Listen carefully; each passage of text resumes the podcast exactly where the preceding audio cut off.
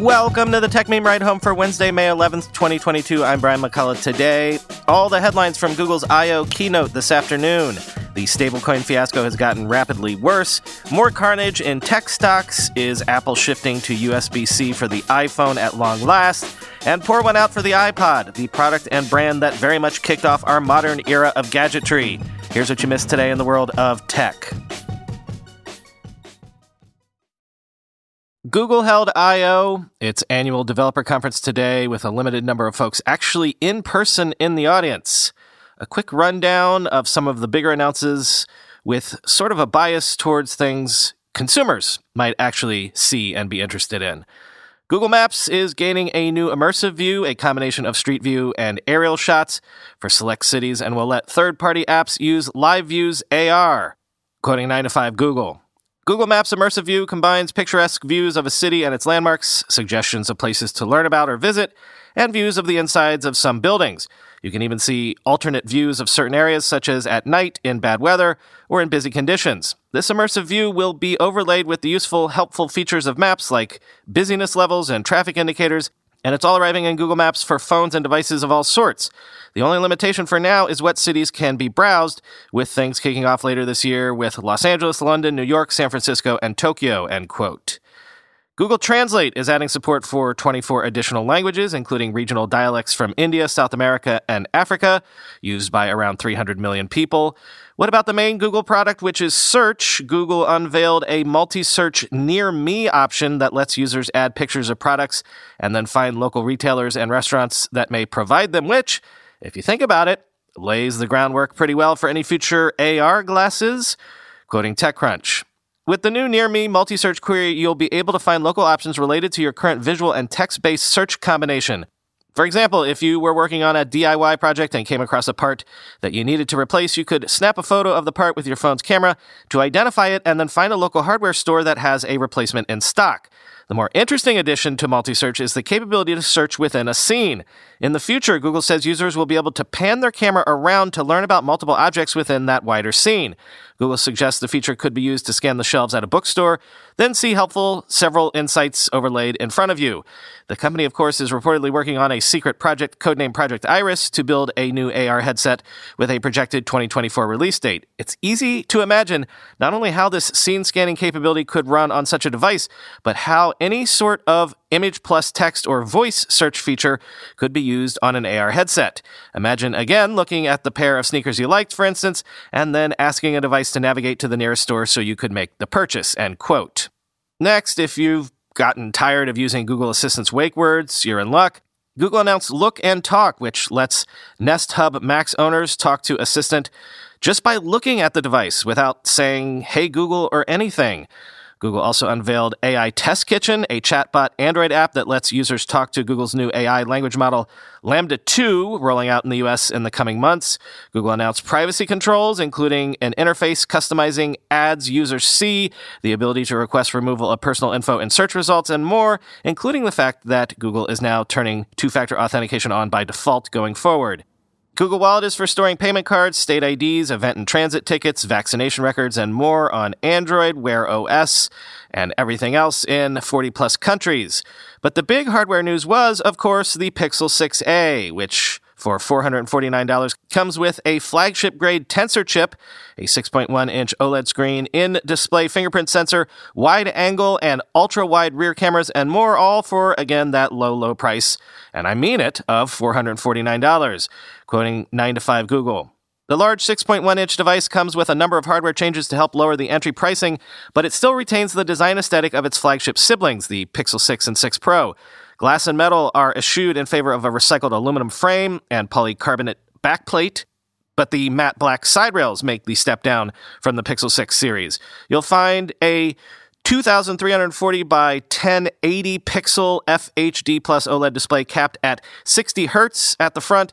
And it's worth noting that the Pixel 6a is the first affordable phone from Google to include an in display fingerprint scanner for biometric security. The screen is also coated with Corning Glass sorry, Corning Gorilla Glass 3, which is the same covering as found on the Pixel 5a from last year. Even though the Pixel 6a is launching as a mid range alternative to the Pixel 6 and 6 Pro, the device utilizes Google's flagship Tensor processor. Like the flagship models, the Pixel 6a also includes the Titan M2 security coprocessor, which makes the device one of the most secure Android phones available. Tensor is paired with 6 gigabytes of LPDDR5 RAM and 128 gigabytes of UF S 3.1 storage alongside a 4,306 milliamp hour battery that has support for fast charging. Google claims up to 72 hours on a single charge when using the extreme battery saver mode. Sadly, there is no room for a 3.5 millimeter headphone jack. For the first time on a Pixel A series model, the rear camera setup takes a notable step down over the main 50 megapixel GN1 sensor utilized in the Pixel 6 and 6 Pro. You'll find a 12.2 megapixel wide angle and 12 megapixel ultra wide shooter, which we believe to be the Sony IMX363 and IMX386 respectively. At the front, the centrally placed punch hole notch hosts an 8 megapixel Sony IMX355 selfie camera. A plethora of modes that rely on the Tensor processor, including Magic Eraser, Real Tone, and Face Unblur, are included on the the Pixel 6a for the first time here too. 4K video recording at 30 and 60 frames per second is still possible here, with 1080p video recording at 30 and 60 frames per second also possible. Slow mo video capture at 1080p is available at 240 frames per second. The selfie camera is capped at 1080p with a maximum frame rate of 30 frames per second, end quote. They also teased the Pixel 7 and Pixel 7 Pro, which we should see later this year, and they teased an upgraded Tensor processor. And from the photos, we saw a metallic camera bar design that was quite sexy looking to me. As expected, Google announced the Pixel Buds Pro with active noise canceling, pass through, and spatial audio coming later in an over the air update available for pre order on July 21st for $199. But bigger news than that, Google previewed the Pixel Watch with a bulbous cover glass design that curves all the way to the metal sides, integration with Fitbit, a clickable crown. All of this coming this fall, though no word on pricing, quoting 9 to 5 Google.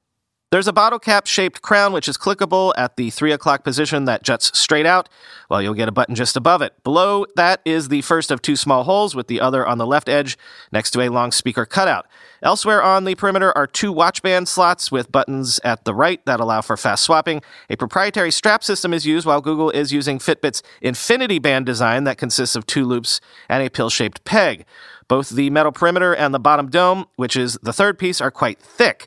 Sensors are arranged horizontally at the center for some symmetry. There's an improved Wear OS UI with improved navigation and notifications. Touted apps include Google Assistant, Maps, Wallet, Home, and Fitbit, end quote. And one last tease Google said it will launch a Pixel tablet coming in 2023 after quietly discontinuing the Pixel Slate last year, you might remember. Quoting TechCrunch. Normally, we wouldn't tease a new product before it's ready, said Google's hardware chief Rick Osterloh, but there's so much amazing energy around tablets in the developer community that we wanted to bring you all into the loop. And quote, it's actually an Android device. In a world of Chrome OS dominance, the company is attempting to reinvigorate the Android tablet market. Presumably, part of the thinking here was to find another home for Google's custom Tensor processors, which debuted in last year's Pixel 6. At the very least, utilizing the same chip means the phones and tablets should play together nicely as the company slowly builds a hardware ecosystem that also includes Pixel Buds and the forthcoming Pixel Watch. Beyond that, details are unsurprisingly scarce for a device that's not due out for another year, end quote. And that is, I believe, most of it, as much as I could catch. This is always one of the craziest days of the year, Google I.O.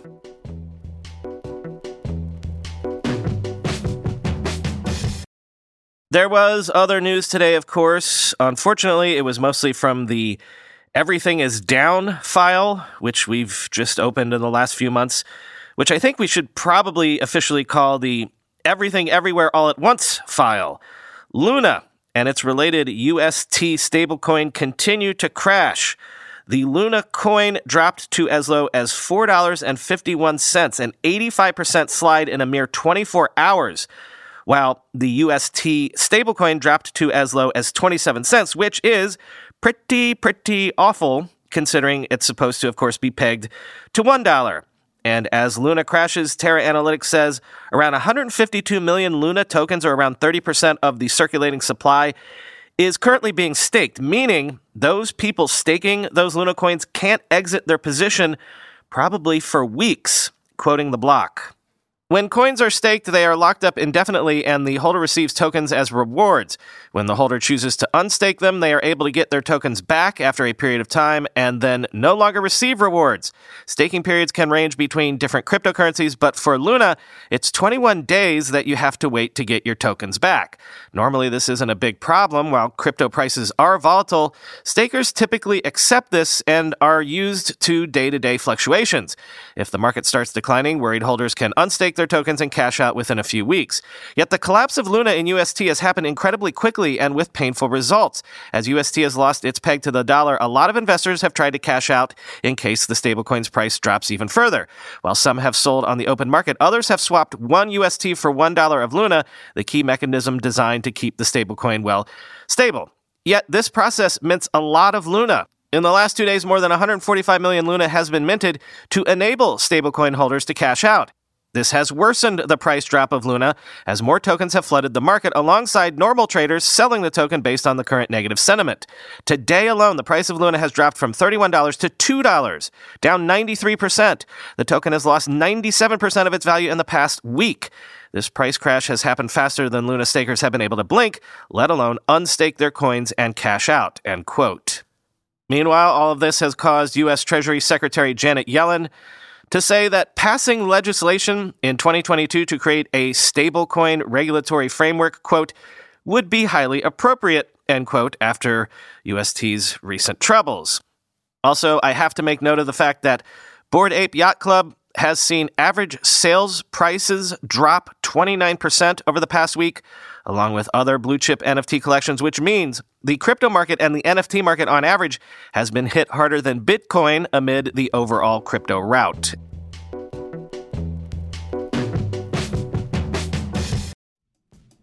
Selling a little or a lot?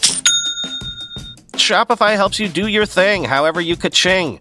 Shopify is the global commerce platform that helps you sell at every stage of your business, from the launch your online shop stage to the first real life store stage, all the way to the did we just hit a million orders stage? Shopify's there to help you grow, whether you're selling scented soap or offering outdoor outfits. Shopify helps you sell everywhere. From their all in one e commerce platform to their in person POS system, wherever and whatever you're selling, Shopify's got you covered. Shopify helps you turn browsers into buyers with the internet's best converting checkout, 36% better on average compared to other leading commerce platforms.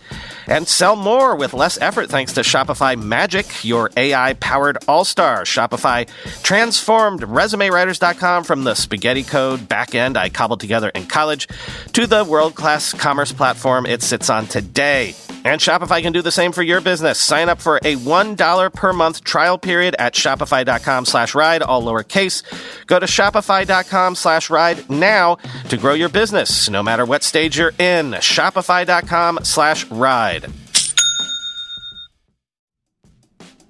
Recently, the world learned the power of artificial intelligence, a technology cybersecurity leaders have been leveraging for years. Now, as AI expands and evolves, those same security leaders are left wondering where humans fit into the next generation of AI empowered security tools and solutions.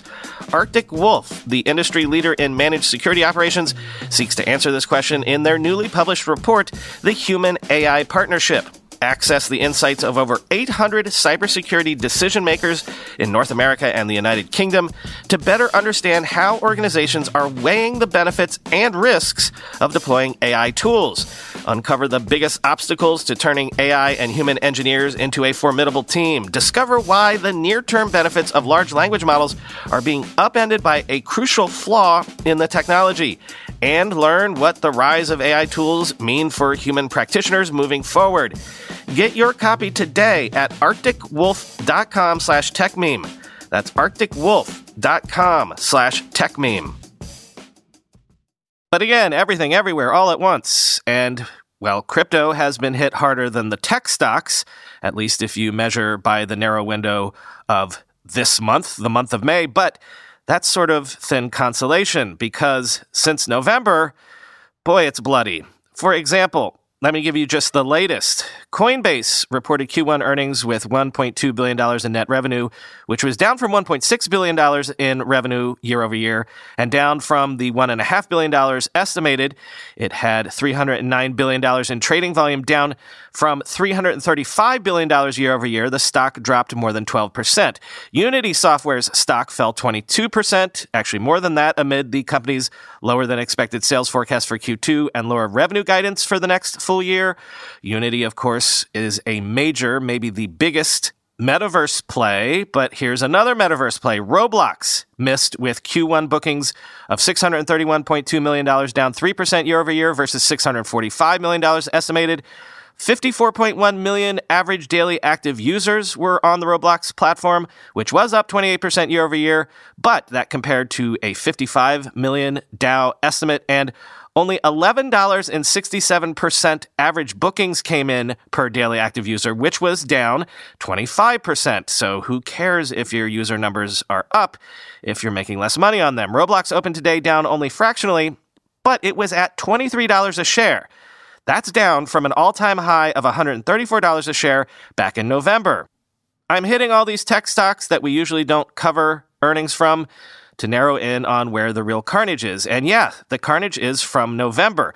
Apple is down a bit from its highs, ditto Google, actually Alphabet. Amazon is down 37% in just three months, but it's in this group of tech stocks that largely went public over the last three to five years that the worst of it has really happened and it's happened since November. Coinbase, Robinhood, Rivian, UiPath, Marqeta, and Toast are all down more than 65% from their IPO prices. Not just their highs, their IPO prices. Over half of 53 tech companies that went public in the year 2021 are down more than 50%. Here's one more specific company as an example. Over the last five years, Shopify became a major player in the tech scene, and its market cap reacted accordingly, reaching $171 billion at its height. Yesterday, Shopify had a market cap of a mere $42 billion. If you only go back to the beginning of this quarter, Shopify still had a market cap of $84 billion. That's how quickly these tech favorites have fallen. Shopify is down nearly 80% from its high six short months ago.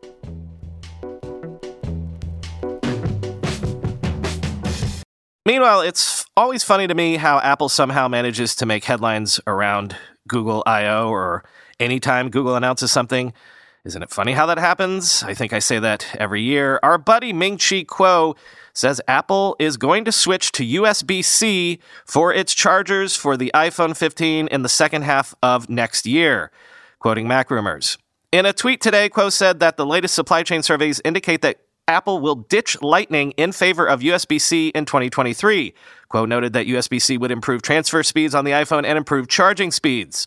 Kuo had previously said that Apple would be sticking with Lightning on the iPhone for the quote foreseeable future, saying that switching to USB C would be harmful to Apple's MFi business and has lesser waterproof specification.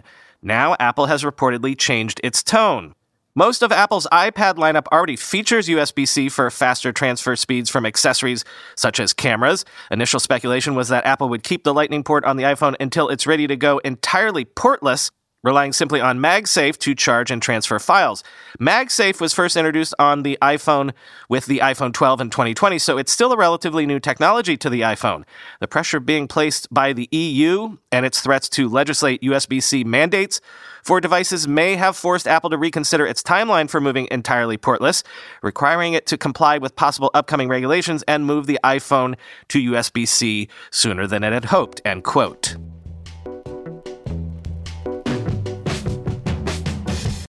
And yes, Apple yesterday announced it was discontinuing the iPod Touch, leaving the device on sale while supplies last, but thereby officially ending the iPod product line after it debuted the original iPod back in October 2001, quoting TechCrunch. The first iPod debuted on stage in the hands of Steve Jobs on October 23, 2001. With iPod, Apple has invented a whole new category of digital music player that lets you put your entire music collection in your pocket and listen to it wherever you go, he noted at the time. With iPod, listening to music will never be the same again, end quote. In the age of ubiquitous smartphones and Spotify, it's hard to impress upon people how revolutionary the promise of 1,000 songs in your pocket ultimately was, end quote. Yeah, that's the point that I came here to make. The modern era for the technology industry began with Netscape in the early 90s, as I argue in my book, but the modern era of gadgetry, where your gadgets are pocketable, began with the iPod, although, of course, the iPod was not the first MP3 player. In the 80s and 90s, though, most computers were things that sat on a desk or a table or your lap, and gadgets were things that could be pocketable, but they weren't quite computers. Think the Sony Walkman, or maybe the Nintendo Game Boy was closer to a computer. But the idea that gadgets could be fully functional computers that did fit in your pocket or the palm of your hand, the iPod was the thing that really and truly ushered in that era.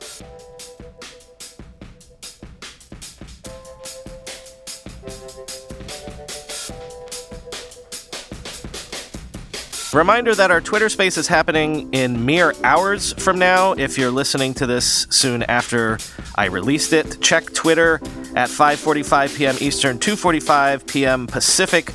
We're going to be talking to Eric Newcomer about the whole everything everywhere all at once carnage in tech.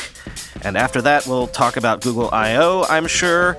But one more thing any eagle eared listeners out there, could you go back and look at the show notes or the episodes for the last, I don't know, four months or so and see what the date was when I first did a segment on the show about tech stocks being down?